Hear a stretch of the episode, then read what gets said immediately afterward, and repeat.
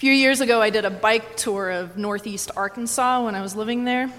They called it a tour to sunken lands. Uh, it was a 50 mile ride through the middle of nowhere. If you've never been to northeast Arkansas, it's just flat, delta, nothingness. Um, it stops, this tour stopped at these little cultural sites in these little bitty towns. Uh, Johnny Cash's boyhood home was there, uh, John Grisham's place.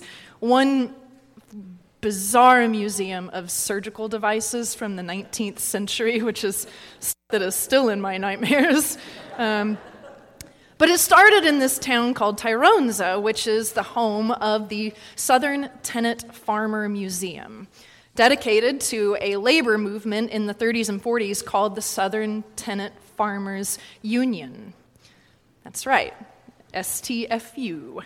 And I collect I clacked through on my bike shoes, giggling every time I saw that acronym on the walls. Um, but then I realized that that sleepy, flat, no name monoculture land was once the hotbed of socialist laborer uprisings, where the poor actually united over color lines in Jim Crow, Arkansas. Remarkable.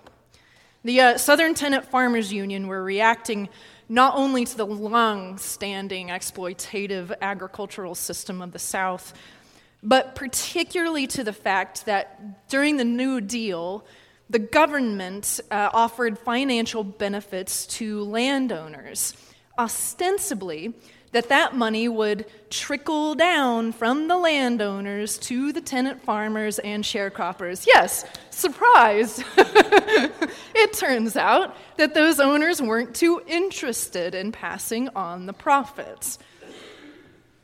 Everyone knows how humans work when we get power. You can hear the landowners now, can't you? You know, tenant farmers have taken care of themselves on their current wages. If I have more of the subsidy, I can buy more land and think of how many jobs I will produce when that happens. We don't trickle down power, we consolidate it, we rationalize it, we make laws to make sure that we keep it. It's how we work. Major uprisings in history uh, almost uniformly violence, as we are reminded in the news this morning from Israel. They have to do with land and tenants and farmers and people who claim to own that piece of it. And what we think of them often depends on where we are reading this in history. In the moment of revolt, we usually side with the status quo. We would like everyone to just settle down and be peaceful. Things aren't that bad. Surely there's another way for this to be worked out. But post revolt, looking backward, we are never on the landowner's side. When the poor revolt, history calls those systems oppressive and exploitative, and we applaud their downfall. In biblical times, this is important because none of the prophets were on the side of the overseers. From the very beginning, they warned of the danger of the centralized power of the king. Hosea, Amos, you know their refrain. You have forgotten the poor, so the Lord will forget you. Isaiah says, You who add house upon house and join field upon field until there is no room for anyone but you. You forget the poor, and judgment waits for you. This is an old, repeated story. Jesus starts telling today's parable. We call it the parable of the wicked tenants. But look at this landowner. He buys a vineyard, but doesn't stick around to sit under his own vine or fig tree. How many vineyards does he have, anyway? He certainly has plenty of slaves. The tenant farmers, their lives spent tending the systems of vines and figs for others to enjoy, grow restless and rebellious. They band together, they grow violent. Everyone listening knows this is an old story. And the people listening, the Jewish people, are also living their lives as tenants, oppressed under the Roman occupation with unrest spreading among them like Bermuda grass.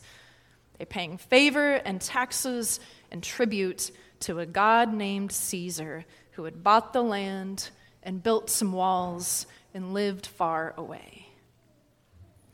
But notice what happens with our listeners and who they instinctively side with.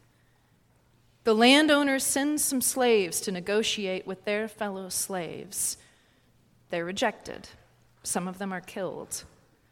The owner sends his own son, hoping they'll see reason. They toss him out and kill him too. What will happen to these people? Jesus asks. The trap is laid. Wipe them out, cry the Pharisees and scribes, and you and me too. We walk right into it. It seems so obvious to us that this is the way a good story must run. A landowner has been wronged, retribution must follow. We all identify ourselves with landlords over the tenants. I think it's emotional resonance going on here. We like feeling wronged more than we like to feel powerless. Our whole lives are dedicated to the illusion of control perfect house, kids, job, life. Then you turn your back for one second and the dog has chewed the couch up. Your three year old snuck up and bit her sister on the cheek hard.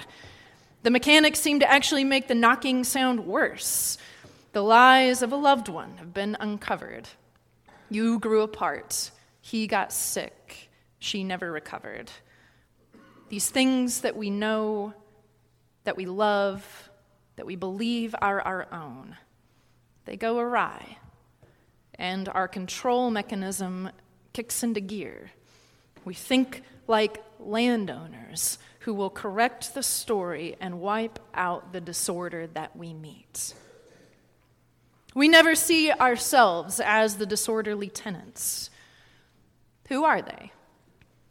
Depends on when you are reading again. Matthew says they are the religious authorities. The early Christian church would disgracefully claim it was the Jews as a whole. Luther would say it was the Catholic Church and the Pope, and also maybe the Jews. I know more than a few people who would say it is the Episcopalians. They are us, all of us. They are our whole scattered, shockingly violent world given to us to tend for just a short while by a landowner we suspect is a long way from us and our doings. And what will that landowner do? The story doesn't end with God following the listener's advice. The son is murdered, the tenants are not. It is unjust. We do not want a story told like this.